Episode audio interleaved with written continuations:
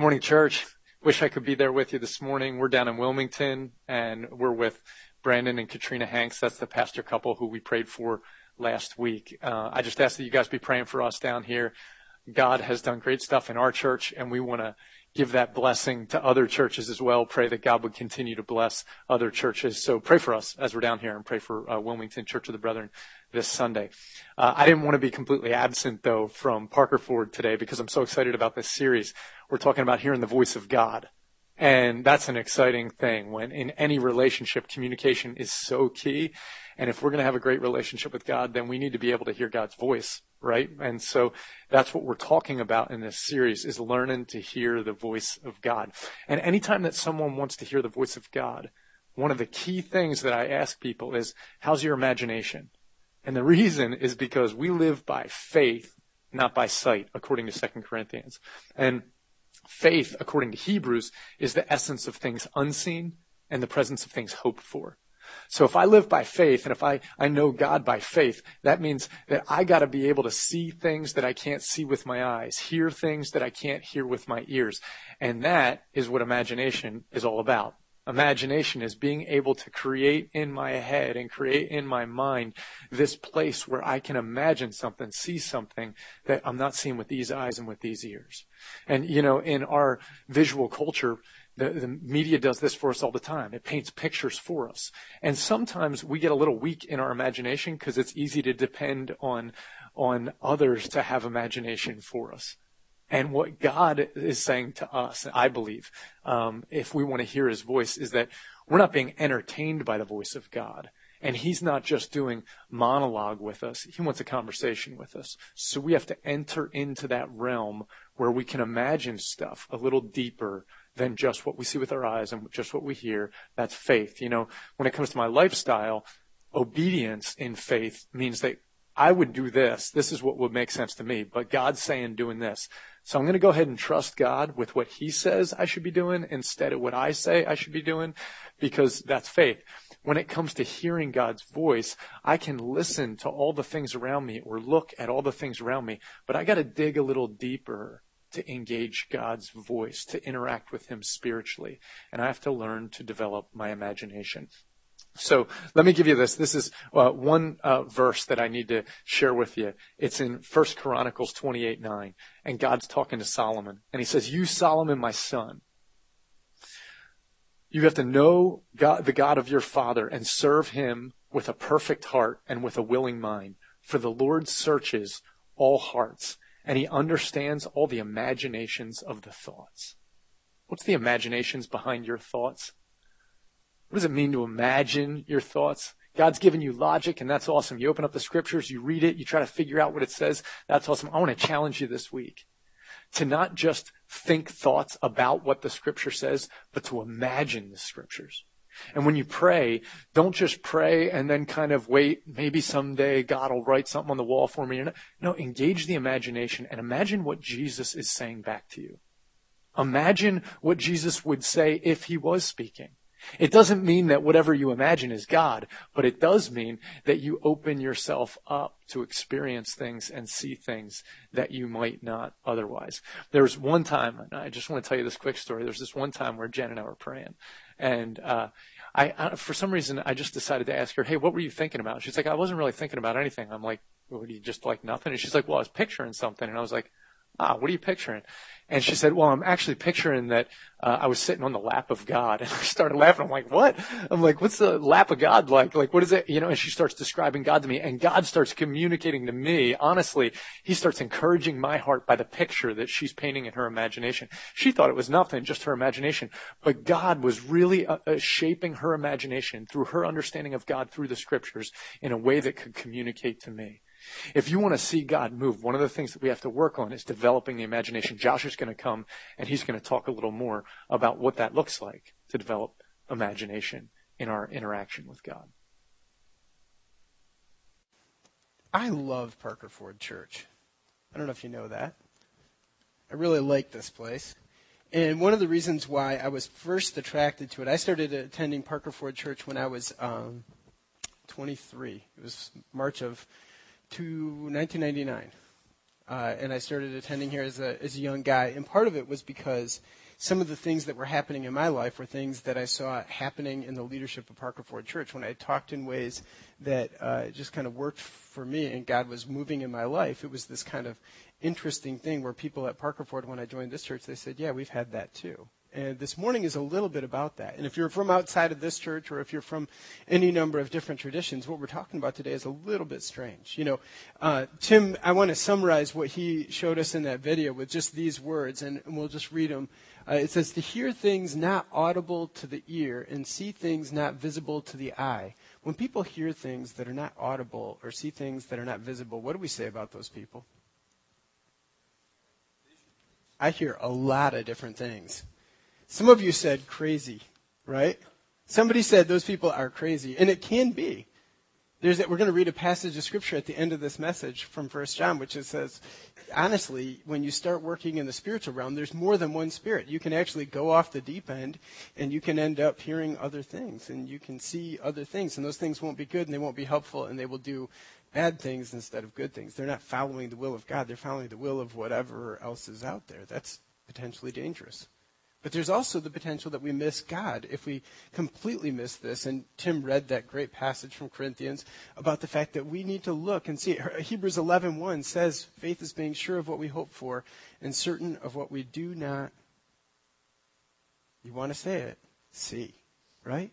Faith is being sure of what we hope for and certain of what we do not see. And without faith, it's impossible to please God. And so when you walked into this kind of thing where you say, okay, we need to hear things that are not audible and see things that are not visible, there's a couple different possibilities. One has to begin to use this imagination in order for this to work. Without it, there is no ability for deep faith.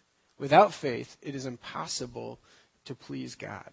And so this is maybe, I don't know where you come from, but a little bit of a scary morning for you uh, as we talk about what God wants to do in our imagination and how he's always used the imagination. One of the things that surprised me when I really started to read the Word of God is how much the people of the Scriptures depended on their imagination. If you begin the book of Ezekiel in the Old Testament and read the first three chapters, you, if you don't use your imagination, you will never get the point.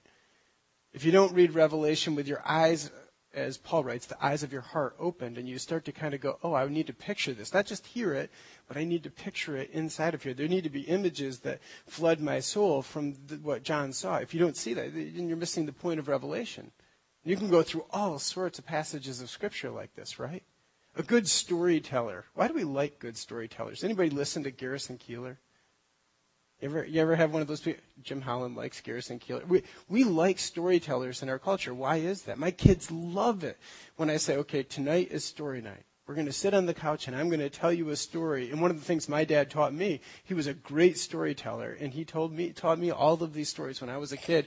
And it was one of my favorite things as a young guy. Well, well the reason why is because my imagination was grabbed by these stories, right? The Scriptures are just full of them. At one point, David blows it. King David in the Old Testament, he really messes up, right? You know this story. And there's a prophet named Nathan who comes to him, lesser known. Nobody knows Nathan, but everybody knows David. And Nathan tells David a story. He tells him a story about a sheep, and he starts to try to use David's imagination, and he gets David so invested in the story that it's about an, inju- an unjust guy who steals somebody else's sheep. He says, that man will die. That's what David says. And then Nathan says, you are that man, because you stole somebody's wife, not just their sheep, right? If you remember that story. And he grabs David's imagination and he indicts the king of Israel using his own words and using his imagination. God has done this for thousands and thousands of years, and he hasn't stopped doing it. And some of us wish he would. Let me read you a couple passages of Scripture that talk about it. The first of these is going to be one of those passages you probably haven't read. It's coming from Numbers ten, and I'm just going to read excerpts of this chapter. It's, it's a longer story. It says, then the Lord said to Moses, gather for me seventy men of the elders of Israel, whom you know to be the elders of the people. These are people who stand out as leadership-oriented. Everybody looks to them and respects them. and officers over them, and bring them to the tent of meeting, and let them take their stand there with you. That's the tabernacle, okay? So God meets with Moses in the tent of meeting, and these seventy elders are supposed to gather around it. And I will come down and talk with you there. That's something that's happened before. Moses is constantly referenced as being the man God speaks to, as a man speaks to his friend.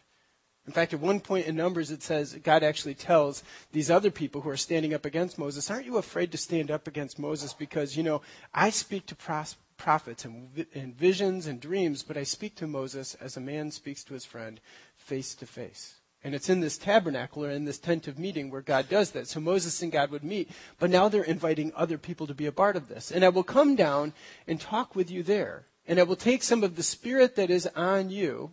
And it's really hard to tell whether that should be a big S or a little s, right? Because quite honestly, every human being has spirit, a spirit, but none of us are the Holy Spirit. There's a real difference between that, you know? We went to a, a, a conference yesterday, a bunch of us, and the guy was talking about the fact that squirrels never ask why. You ever notice this? I watched this squirrel have his life just narrowly Uh, saved this morning by the fact that the, the car in front of me was going just slow enough that that squirrel ran across the street, and it got to the other side of the street, and it was going into that cemetery where Bobby Gauger is buried, if you know Bobby. And and she was, it went up there, and and and you could just kind of see that squirrel actually pulled its tail up, and I think that tail would have gotten it from the tire in front of me. You know what I'm saying? That car in front of me. And, and when the squirrel got off the side of the road, it, that's what we call a near-death experience, right? A near-death experience. And what do you think that squirrel's next thought was? Not why. You know, when people go through near-death experiences, often they say, why am I here, God? You saved me. Thank you. Let me, w- tell me what I'm going to do now with my life. That squirrel said, where's the next nut? That's it. And you know what it was saying before it had that near-death experience? Where's the next nut? That's it. That's all that squirrel has. And you know why? Is because that squirrel doesn't have a spirit. It does have a brain. You can biologically, you know, find that thing. If you if you take apart a squirrel, it's there. But we don't have spirits if we're not human beings, and if we're not God, and if we're not. There's there's three classes of beings that have spirits: angels, God, and us. That's it. And all of those animals out there, they, they don't have spirits. And if you wonder about that, the Bible never says they do. So, and I will take some of the spirit that is on you, Moses, and I will put it on them, and they shall bear the burden of the people with you, so that you may not bear it yourself alone. It goes on. And Moses gathered these seventy men of the elders of the people and placed them around the tent. Then the Lord came down in the cloud, just like he said, and spoke to him, and took some of the spirit that was on Moses and put it on the seventy elders. He's diversifying authority, right? Everybody is centered on Moses' leadership. Nobody can do anything, and there's about six hundred thousand men in Israel at this point, six hundred thousand people, and Moses is in charge of every one of them. Do you know? You wonder, six hundred thousand people, they probably got in a few fights, right? And who had to solve those fights? I have three children. I will tell you, it's busy. Three. six hundred thousand. Moses was busy, and he couldn't handle it all, and so God's giving him help. And as soon as the Spirit rested on these other seventy elders, they prophesied. That means their imagination somehow got under God's authority, and they spoke from that, but they did not continue doing it. It was a one-time thing, and they stopped. That was it. But they had this moment with the Spirit of God that validated all of these other leaders and said, listen, I'm not going to just lead Moses now. I'm going to lead a group of people, and these group of people are going to lead the nation of Israel. Do you follow how that works? Now watch what happens next. This is important. Now two men remained in the camp, one named Eldad and the other Medad, and the Spirit rested on them as well. You know, every pastor's worst nightmare is if we really got the Spirit of God going here this morning, and there's one or two people, who knows who they are, I don't even want to think about it, that just said this morning, I'd rather sleep than be at Parker Ford Church. And we really get, you know, going, and, and God's moving in here, and we have a great experience, and God decides that those people, though they're in bed someplace, still get blessed. That's a terrible thing. Because, I mean, you got to get here to get this, right? I want you to be here because I'm speaking to you, and I've worked at this, and we've worked all week on this, and we've filmed a video, and we've, Michael and Shelby and Dave and Liz have worked on music, and we've got all this stuff, and if they can, if you could just sit at home and get the benefit of church, that'd be terrible. Nothing could be worse. With the internet, people are trying it these days, and I'm scared to death of it, right? That's every pastor's worst nightmare. Well, watch, because I'm, of course, being slightly ironic. They were among those registered, the, this Medad and Eldad, but they had not gone out to the tent. And so they prophesied in the camp. They stayed in bed, and God still blessed them. That's not right. Seventy elders called, sixty-eight show up, and two of them stay at home. And the Spirit of God still works. And a young man ran and told Moses, Eldad and Medad are prophesying in the camp. This just sounds like Noah in my house, my third child, who's telling on the other ones. You know, six hundred thousand kids Moses is in charge of, and he can't hardly handle it. So God's giving him help. And before he can quite get the help off the ground, the help messes up. And one of the kids of Israel says, listen, these people have messed up. They didn't even show up. And they were called by God to show up, and they didn't. And yet they're prophesying, and the Spirit of God is moving in the camp. And Joshua, the guy who's going to replace Moses, the second in command in Israel, the son of Nun, the assistant of Moses from his youth, said, my Lord Moses, stop them. It's a great line. But Moses said to him, are you jealous for my sake? Would that all the Lord's people were prophets, that the Lord would put his Spirit on them. And Moses and the elders of Israel returned to the camp. Moses isn't jealous. He's not wondering about those people. He's just would that everybody walked with God. One of the things that is, a, we have all sorts of questions about the church in our day, right? Things work and things don't work, and there's all this different stuff. But I'll say that one of the things that I think Tim and I really strongly agree on, and the history of Parker Ford Church agrees with, is this, is this doctrine that you probably don't hear about that much, but it's called the priesthood of all believers. You've heard me talk about it, right? You don't actually need me to get to God. You don't need the pastor of this church to be the priest in between you and God. You can actually pray without me ever knowing you prayed, and God listens to you. He doesn't listen to me. Frankly, I don't. I sometimes think God doesn't listen to pastors as much as he does some of the people in a church. We need everybody praying, right? And it starts all the way back here when there's one guy who's leading everything. He's the chief priest, chief prophet, chief everything for Israel at this moment, Moses. And God works with him so absolutely amazingly. You remember, there's a there, the Red Sea has parted in these people's history. And there are ten plagues that have poured out on Pharaoh. And he has led them free from all of this different stuff through this one man, Moses. They are what psychologists call codependent on this guy. Without him, they're going, what happens? At one point, he disappears for a few weeks, and the Bible says they're ashamed. They don't even know how, how to go on without Moses. And God's answer to that is to diversify what he's doing in Moses and start to pour it out on other people. That's something that doesn't just stop there. It's almost a prayer. In fact, I think it is a prayer that keeps going for generations, because Moses is saying here, would that God would move in every person, not just in Tim or in Josh or in the elders of Parker Ford Church or in the deacons or in the Sunday school teachers, but would that every person would walk with God for themselves. Would that that would happen. Moses prayed that. You know how many years ago that was? Three millenniums, four centuries. That's a long time ago. At the end of the Old Testament, there's this prophet, and his name is Joel, and there are the, there's this prophecy about some things happening, and you got to understand this story in order to understand that one. He writes this, and it shall come to pass afterward that I will pour out my Spirit on all flesh. How many of you are just absolutely scandalized that this writer wrote this? You're not, right? It's not a big surprise that God would bring his Spirit to people in a church, that he would actually invest himself in our lives prophetically and uniquely and imaginatively, because you believe that God has called you as well as called me. And that's a good thing. But wait, you got to understand the context. Your sons and daughters shall prophesy. Your old men shall dream dreams, and your young men shall see visions, even on the male and female servants. In those days, I will pour out my Spirit. You know, it's really something that Moses is a leader. And then it's something that there are seventy other men called. But they didn't call any women.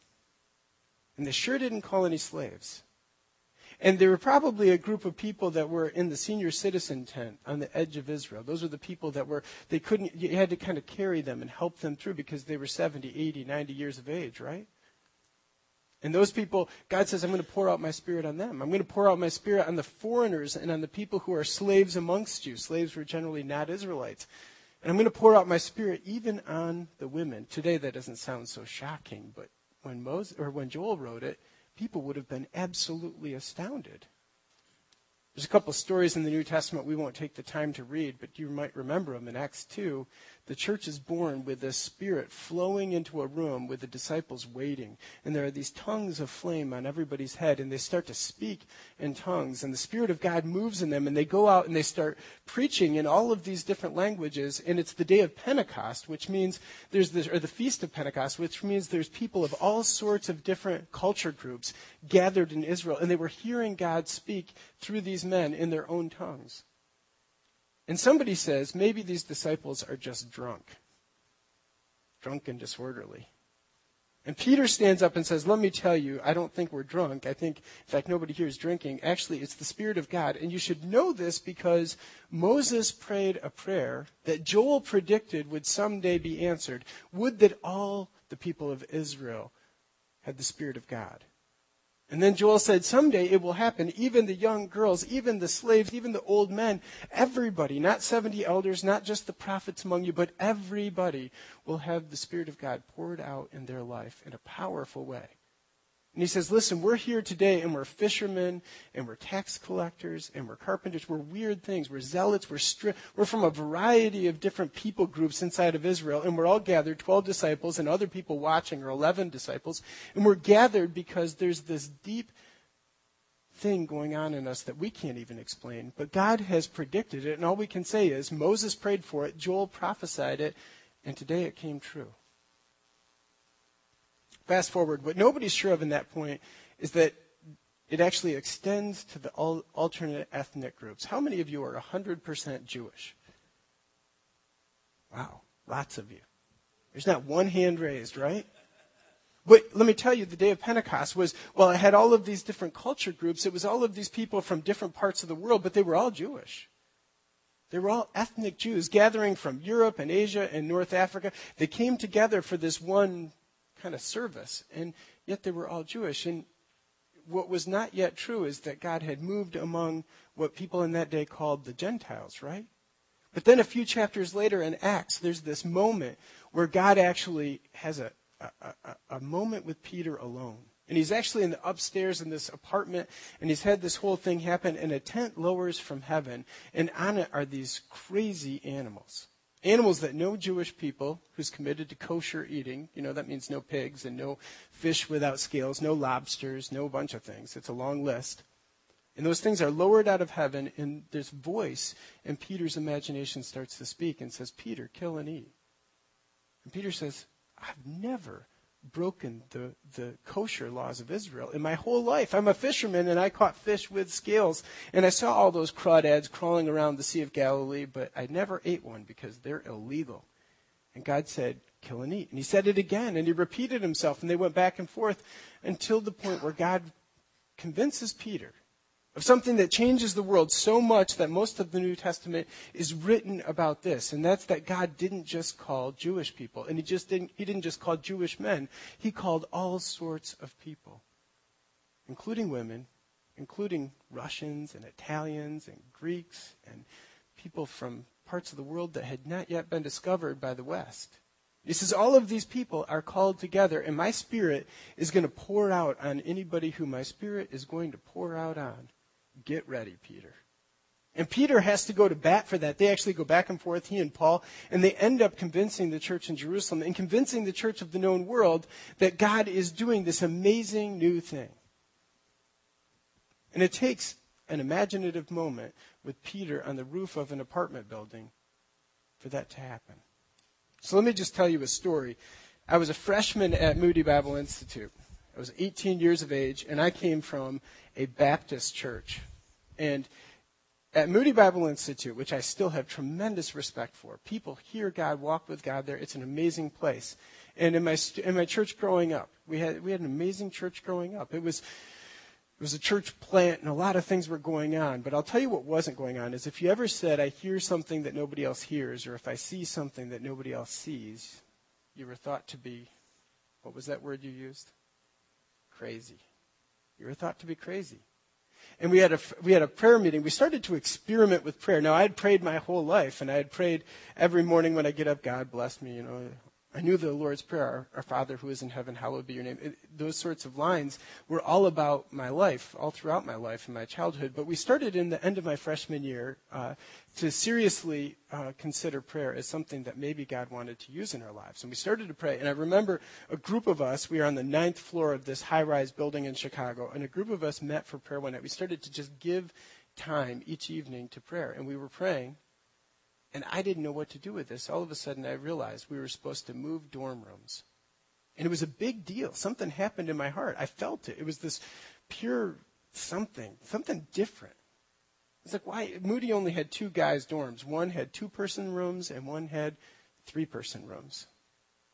And I, I, okay, I need a new dorm room, you know? Big deal. How many of you have moved houses in your adult life?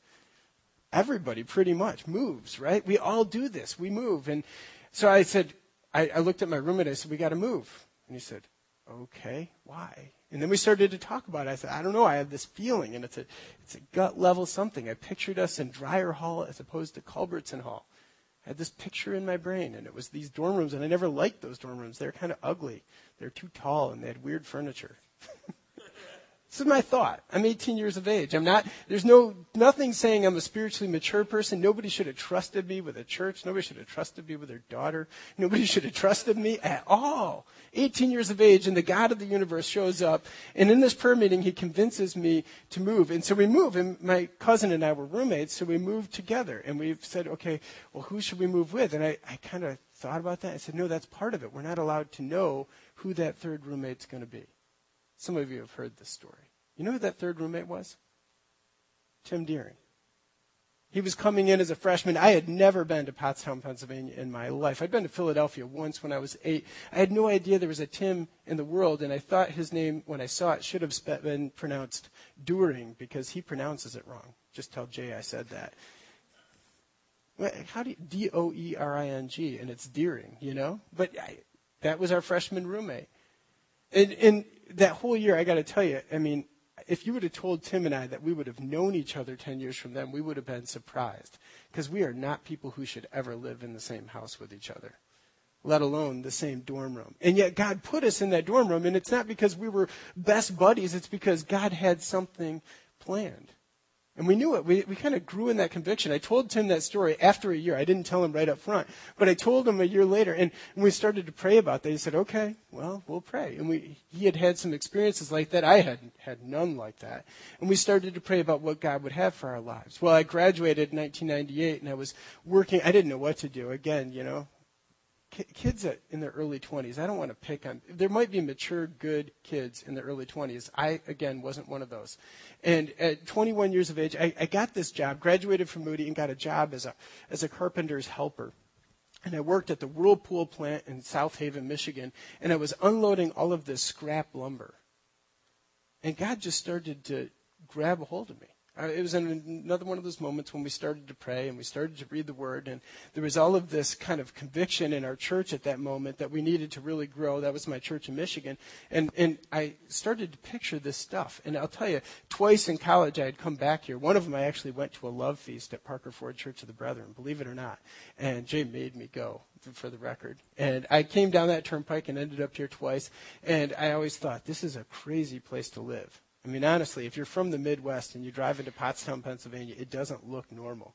You, it, it just it fits all sorts of weird things. It doesn't it doesn't make sense to a, a Midwestern mind. But I came, I, I, I was in this Whirlpool plant, and I was praying as I was lifting up all this wood, and God all of a sudden just grabbed a hold of my imagination. And I had all these pictures. I don't. I, I still don't know what to do with it. I was twenty-one, twenty-two years of age. This was nineteen ninety-nine, February of ninety-nine. I still remember. And I was, I was, you know, just like, what do I do with this? And the pictures, literally, are of Route seven twenty-four. I can still remember them. Route seven twenty-four. That's, you know, how many hundred yards from here, right? You can actually uh, walk to Route seven twenty-four from Parker Ford Church in no time. And I, I was like, okay. And I, I started to talk with the Lord about this, just kind of, what am I supposed to do? Now, these are not everyday. These things did not happen to me every week, every month, even every year. But God started to grab a hold of this thing, and my imagination was just kind of flowing, right? And I realized I was supposed to move to Pottstown, Pennsylvania. That was it. I, I felt just absolutely sure of all things. Like you do when you wake up from a dream and there's somebody in the dream and you know who they are and you don't know how you know. You ever have that experience where you're like, I just know that I know because it's like the narrator told you? It's like the narrator broke into my imagination and said, this is where you're supposed to be. February of nineteen ninety-nine. Well, I said, in the church I grew up in, things like this were thought to be as crazy. And I told God, I had one line. This is true. You know, Gideon had his fleece. Remember Gideon's fleece? He put it out before God. If you want me to go to battle, put that fleece out there. And if it's wet and the ground around it's dry, well, then I'll do it. And then it happens. And he says, well, okay, make the ground wet and the fleece dry. And if it happens, and the next night it happens in reverse. He actually gets it to go both ways. So I had a thought. I was like, okay, God, if this is true and I'm not crazy, because I don't have enough self-confidence to believe I'm not crazy. Anybody would call me nuts. I would have agreed with him at this point. I said, well, if I'm not crazy and God is actually calling me to do something, you need to tell somebody. And I was thinking on the long list of people who I could ask God to communicate with, who would that be? And I decided my mom. So I waited three days. I never said a word. And my mom finally came to me and she said, what's going on with you? Something's different. Something's weird. I said, I, I don't know. I know, you know. We had this whole conversation. It was a Sunday afternoon in her kitchen. And I started telling her, I said, I think God just talked to me. She said, nah. What? I started to tell her the experience, and she said, okay. And I said, listen, I know I might be crazy, so if I am, I want you to know that you can just tell me I'm crazy and I won't do this. But if I'm not, I've asked God to do one thing, and that's that he's supposed to tell you too. And I don't want you to be convinced by me. So this isn't going to be one of those sell jobs. You know what I mean? I'm not going to act like a Kirby salesman or a, a used car salesman. I'm just going to say, Mom, if you think I should do this, by all means, you come to me and tell me. And I waited a week. And I waited a second week. I thought, wow, I'm going to get off the hook. I'm going to stay in Michigan. It's going to be nice. The economy's easier in Michigan. Life is a little bit more chilled. You know, it's not all crazy like the East Coast. I thought, I'm going to live my whole life out here. And then all of a sudden, at this church service, my, my mom, God got a hold of her. She came to me at the end of it, and she's just weeping and crying. And she said, something in my head just changed. And God told me, you're supposed to move to Pennsylvania. I don't know what to do with stories like that. Do you? I mean, honestly, you read the scriptures and they happen, you know, they're pro- prophesied in Joel and they happen in Numbers and they happen in Acts. And frankly, they happen in a whole lot of the Bible. But when the Bible jumps off of the page and it starts to move in our life and it says, listen, I want you to hear my voice personally for you. You got to do it in community. You got to do it with other people. This doesn't mean you stop going to church and start stop being led by the leaders in your life. But you you, you got to. You, God does this. You know, God built our church over the last six years. What he's done here was built on those words. Many other words like that, by the way. I'm just telling you my words. And there are many other ones that I had to listen to that I didn't hear. Somebody else heard. I heard one a few weeks ago I want to tell you about. And it's a lot more, I'll call it more docile. You know, Shirley Elliott has been fighting cancer. And there was this moment, Ron, right, when she actually thought about whether she should continue with chemo or not. It started to really hurt her body. She was sick. And I, I prayed about what to say. And Nancy came to me, her daughter, and said, you need to actually, we need to talk with her because she's going to quit chemo. And I said, well, is this one of those things where her white blood cell count has gotten low enough where she should quit? No, no, no, her white blood cell count is good. And I said, okay, well, I'll pray about what to say to your mom. I don't know. You know, she has a doctor. Why would she talk to her pastor about her medical things? But I prayed, and I really felt the Lord just kind of impress on me this thought. And the thought was this. This is the one thought I had. And I just got a kind of a, a, a little picture in my soul, and that's that Parker Ford Church needs Shirley Elliott. And, and it impressed on my soul to the moment. I actually had some tears going down my eyes. I love Shirley. She yells at me. I don't know if you know this, but she yells at me like nobody else in our church.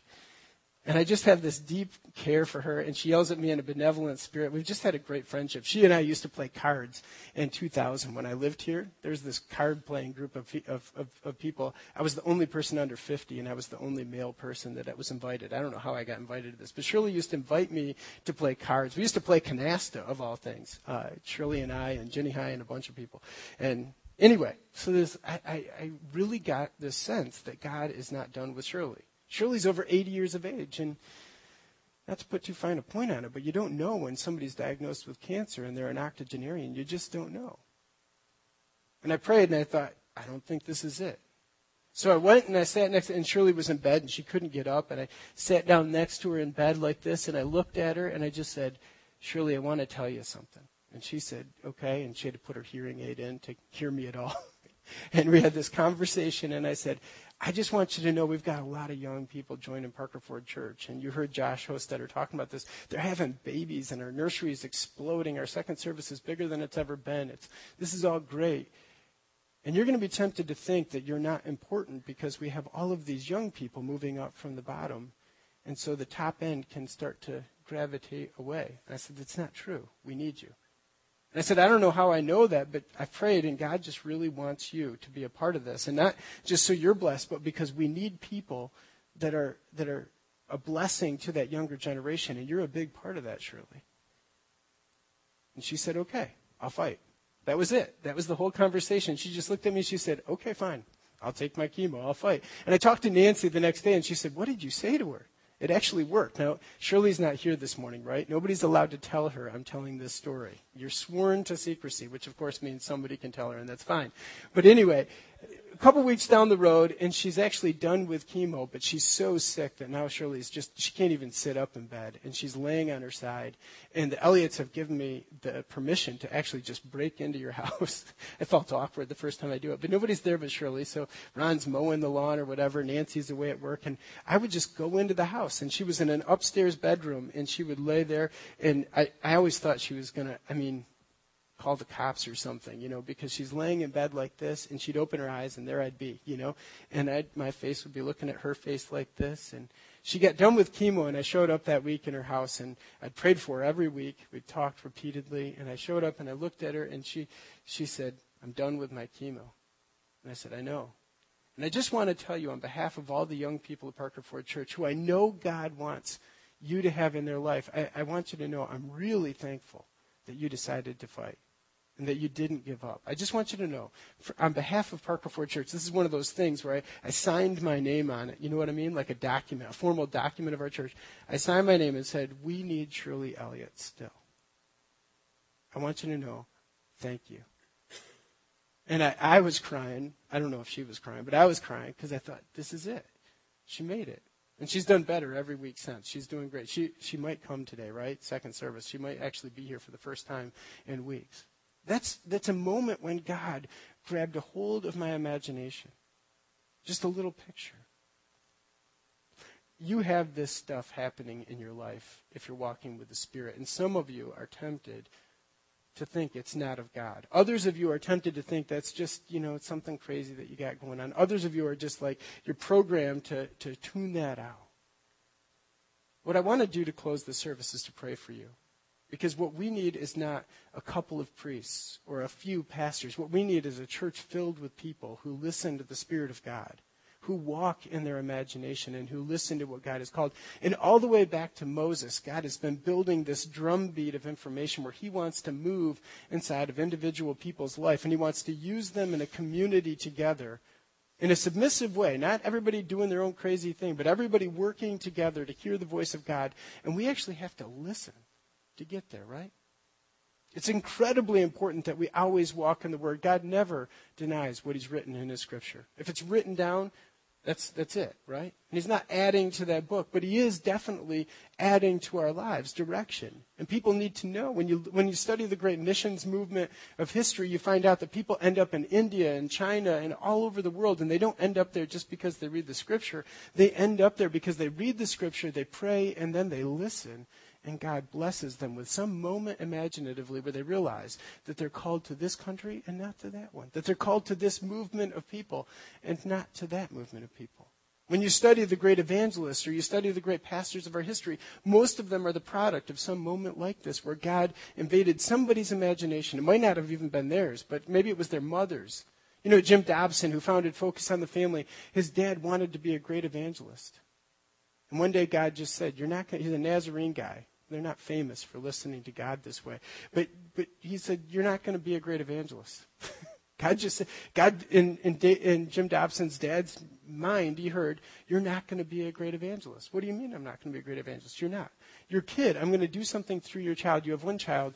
I want you to pray one hour a day for that son.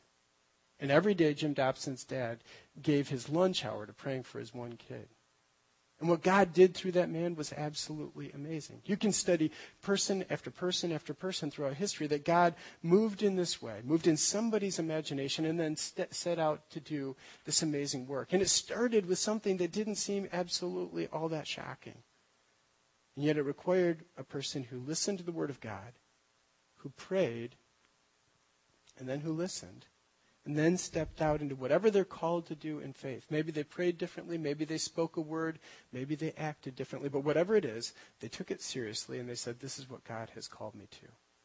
Parker Ford Church is built on people who have had little words like this. Rosella, where are you? I love the story of Rosella Latchell. We'll close with this. I didn't ask your permission for this. No, I didn't. You can see she's a little unhappy with me. We'll talk after the service. But, you know, God, you wanted to marry a pastor, right? That's right. And she messed up royally. She married a hardware store clerk. That's what Bob called himself. And for years, they lived like that as a family filled with people. You know, hardware store clerk, faithful wife, faithful family, went to church, grew a lovely family, three-fourths of whom are here this morning, and all of this different stuff. And then in nineteen sixty-eight, God called Bob Latchow to be the pastor of this church. And nobody was more surprised by that than Bob. My rendition of that story is that God was always talking to Rosella, that she was supposed to marry a pastor. She just didn't know what that looked like, right? God used Rosella's imagination as a young woman and eventually changed our church and provided leadership through that imagination and kept her praying all those years to the place where Bob was the pastor of this church for forty years. Isn't that amazing? When you see God move in these little imaginations, big things transpire.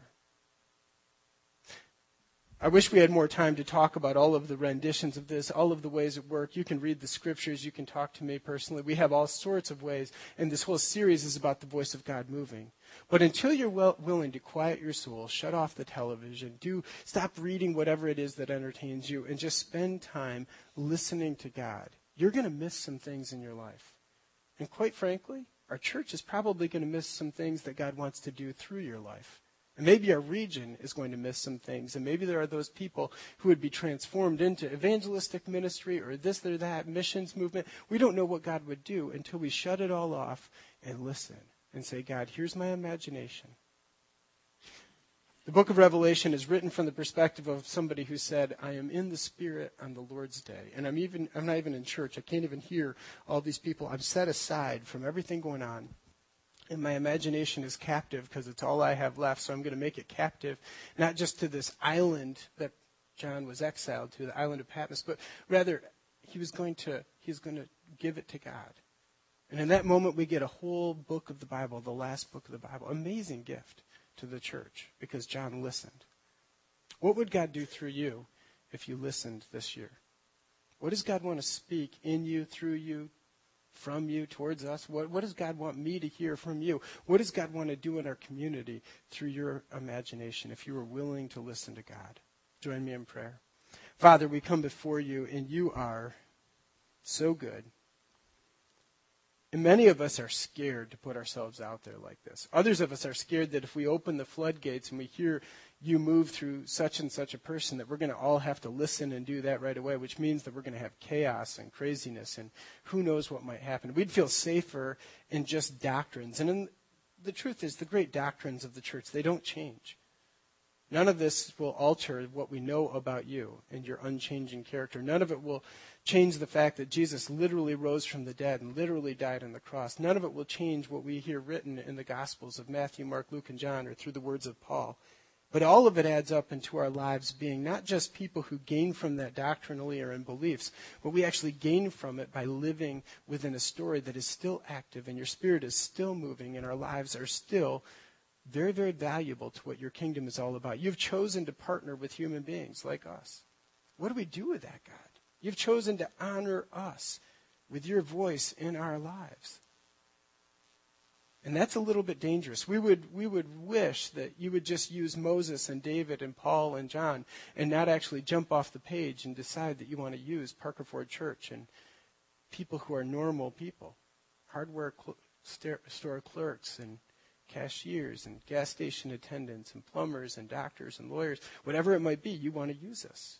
We would prefer that you would just help our your kingdom to move forward without us, and what our decisions would be, we would rather they not actually make as big a difference as they actually seem to. And yet you keep telling us that we matter to you and that you want to use us and that you want to partner with us and you want us to walk with your son. You want us to listen and follow the leading of a of a spirit who's very much present. So God, this morning we would pray that you would just blow the roof off of this church. Help us to dream and to listen and to imagine what the Spirit of God would do if we gave you full reign in our lives. Help us to hear your voice and whatever that would look like and whatever it would call us to. And forgive us for the fact that you have been a far larger, probably far more dangerous and yet far more loving God than we've ever thought. Help us to walk in the midst of your presence, loving every bit of what you give to us. We pray these things in the name of Jesus.